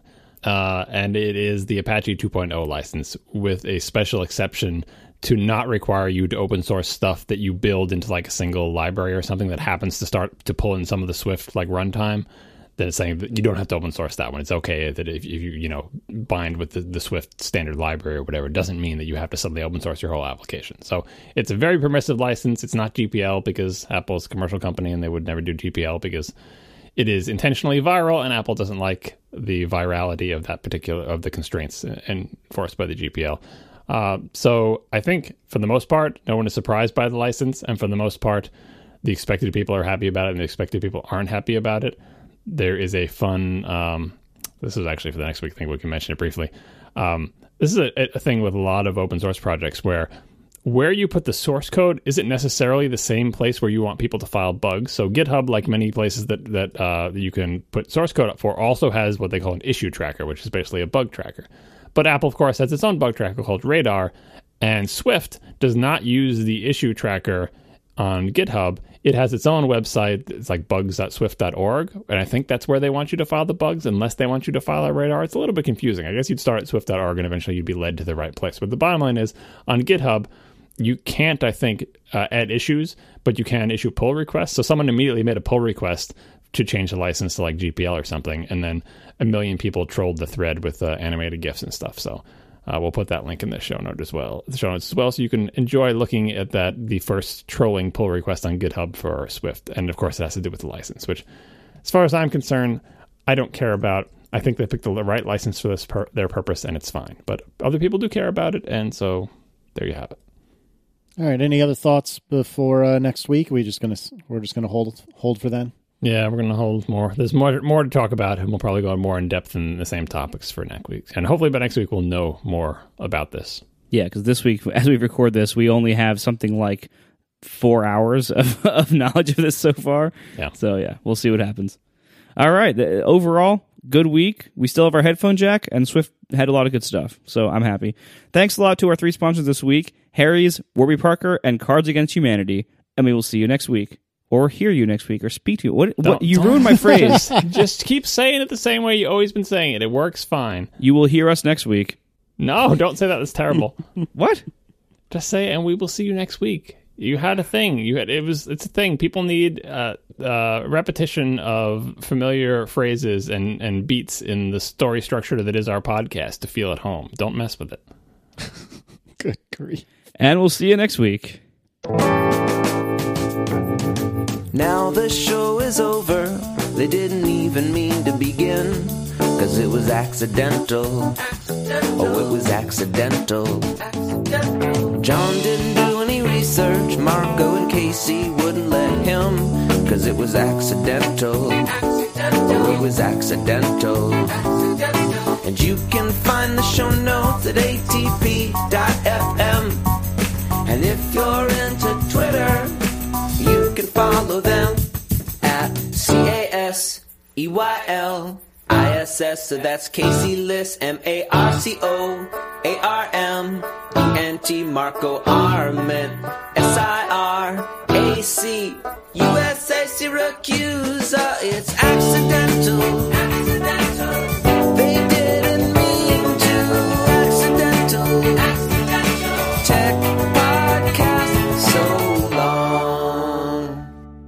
Don't ask much of iCloud. I don't. I use Dropbox. I don't really use iCloud Drive. I know a lot of people do, but I was like, you know what? iCloud Drive is probably okay, but Dropbox works for me. I should just keep using it. Um, but in other aspects, I want to trust iCloud. Like when the new Notes came out and it changed the back end from IMAP to iCloud syncing, I was glad and I started using it. And for the most part, it's been working. And so my daughter's been writing, she writes stories a lot, and she started wanting to write one by typing instead of by writing on a, notepad. She does both, but she also wanted to have one that she was typing. And I wanted to set her up, say, okay, here you go, you can type something. And I figured this is a perfect opportunity to use Pages. She's got the latest version of Pages. She's also got it on her iPad with the latest version of OS, the latest version of Pages. She just wants to type a story, just words on a page, um, not very demanding. And it would be nice if she could do it in both places, right? You know, Pages is integrated with iCloud, and you make a document, and she could type it on the computer, and then if she's in her room with the iPad, she could continue typing it on the iPad. Seemed like the ideal opportunity. And I'm not going to do page layout. I'm not doing anything fancy here.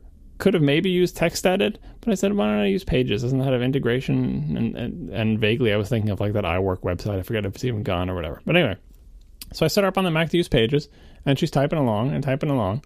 And then I realized she hadn't ever saved, and I showed her about saving, which is sad. The first time you have to show your kids about saving, kids who were brought up in the iOS era, like saving. What are you even talking about? Like it is such an alien concept, doesn't make any sense. And like This is the thing you have to do. Why do you have to? It's just anyway. Go through the whole thing. Um, and I said, and you know, she doesn't. I didn't go into the open save dialog box. I'm just like, look, I'll, I'll bring it to the right place. I'm suffice it to say, this is the thing you have to do by hitting Command S or selecting this command every once in a while. But to initially start, I will give the thing a name and I will put it in iCloud Drive. Right? That's one of the, you know, I picked iCloud Drive from the option. She saves and she's typing along. That works fine for like a day or two. And then at some point, I said, you know, like I think she needed to get kicked off the computer, kicked out of the room or something. Like, well, you can continue writing this on your iPad.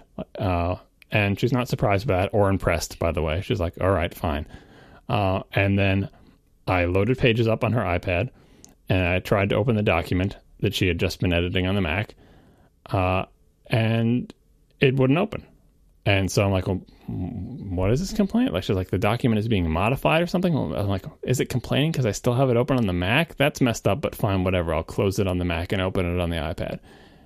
And eventually it opened on the iPad and she started typing stuff. And of course, there's no, you know, like saving action going on there. And then we, she was done with that and quit it and it was gone. Uh, and then eventually she came back to the Mac and said, I want to continue my writing now and we went to open pages and open the document and it gave some dialog boxes like this document can't be opened right now. I think it said also because it's being modified who knows what the hell the message was. Bottom line was you couldn't open it. Double clicking it didn't work. Opening it from the application didn't work. Then i tried to open on the ipad also wouldn't open on the ipad. And i'm like i'm not asking the world of you. This is apple hardware apple software latest version latest version of application latest version of the os i just want to edit the same document in two different places. And now I can't open it anywhere. And my daughter is upset, justifiably so, because previously everything was fine. I was writing on my Mac. And because dad wanted to, to say, even though we're kicking you out of the room, you can write it on your iPad, now I can't open it anywhere and maybe it's gone. And so I have to fix this problem by figuring out what the hell the deal is. Like, I tried everything you can imagine. Eventually, I tried copying the document out of the iCloud thing and like opening it and pulling out the text and copying it, pasting it to a new text document. And I said, all right, well, so much for iCloud Drive. Screw this. I'm putting it in Dropbox. So iCloud Drive was cut out of the equation. I put the thing in Dropbox. Now I'm terrified to even try to open it on the iPad because that may end up hosing the thing again. Um, but I thought I was in the clear. I'm like, I saved it in Dropbox. She doesn't know where it's saved. So now it's saved in Dropbox. Said, I told her, you can't use it on the iPad anymore because that doesn't work. That crap doesn't work. And I had to move it out of iCloud Drive for her. This is just a total failure of the most simple thing you can possibly do. A single person editing a single document in iCloud Drive on, you know, everything perfect and just just abject total failure. Like not even it didn't work or didn't sync or whatever. Just you could it got we got to the point where you couldn't open the document at all. Then she decided to write a new story. And so I showed her how to make a new document. And she was typing for a while. And I came in, and once again, she had not saved for, you know, 20 minutes. And I said, Oh, you have to save that, right? And I went to save and it, it, you know I'm saving in Dropbox now instead of saving in iCloud Drive. So I hit save. Uh, it asked me for a file name because it had never been given a name before. I type in a name for it, hit the save button, and it says uh, untitled could not be read. Boop pops me back. Didn't save. I try to save again. I try save as. You know, uh, save it in a, in a, different location, not in Dropbox on a regular disk. Says untitled could not be read. Boop sends me back to the document. I'm like, are you serious now? I've made a new document. I can't even save it to the local file system this is just the the brokenest thing I've ever seen in my life. Like seriously, you know, VI, Emacs, I just want to make a damn text document and save it to the local disk. I don't know what was wrong. At this point, I don't even care. Like I feel like just burning pages to the ground and just never looking at it again. I don't know what the problem is.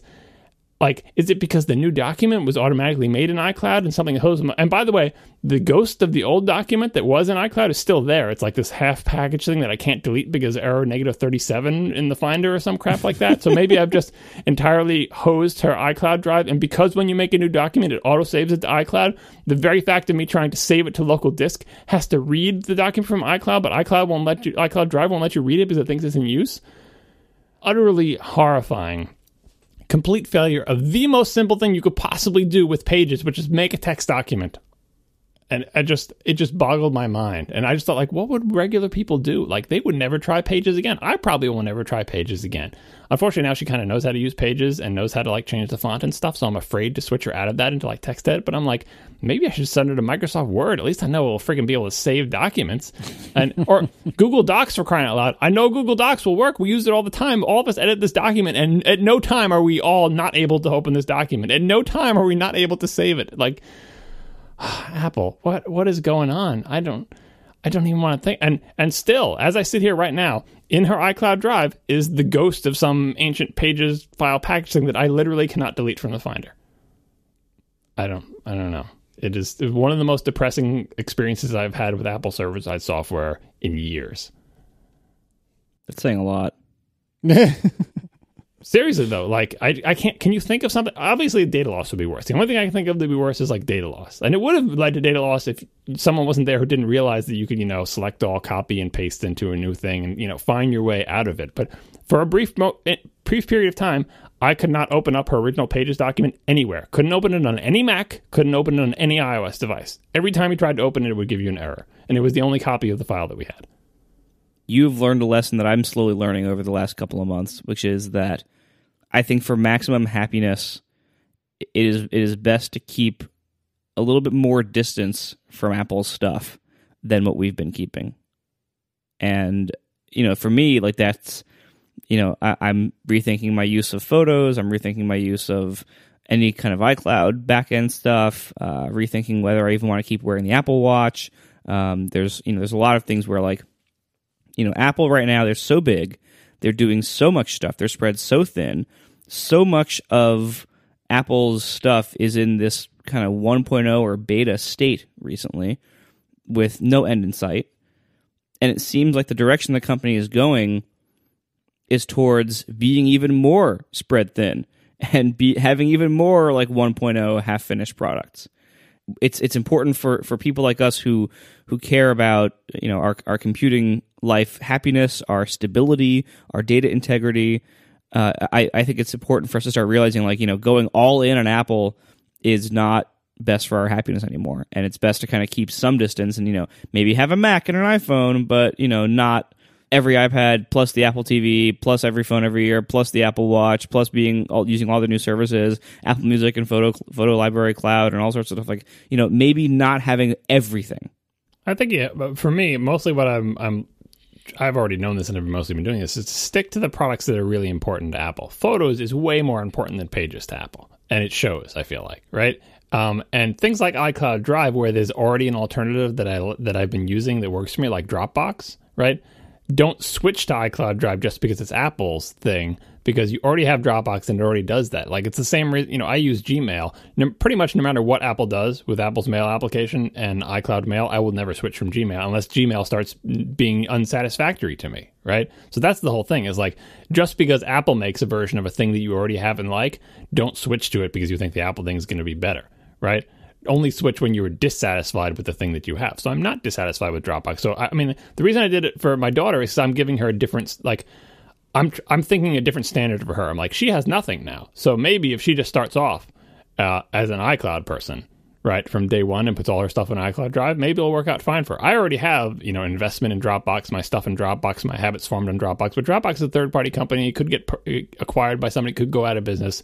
For my kids, I feel like if you just start straight up Apple and you just have, you know, one account and everything's on your Apple ID or whatever, won't that be simpler for you? It's less for me to explain, like, it's bad enough that my mother still insists on having two email addresses. The pain it caused me is just tremendous.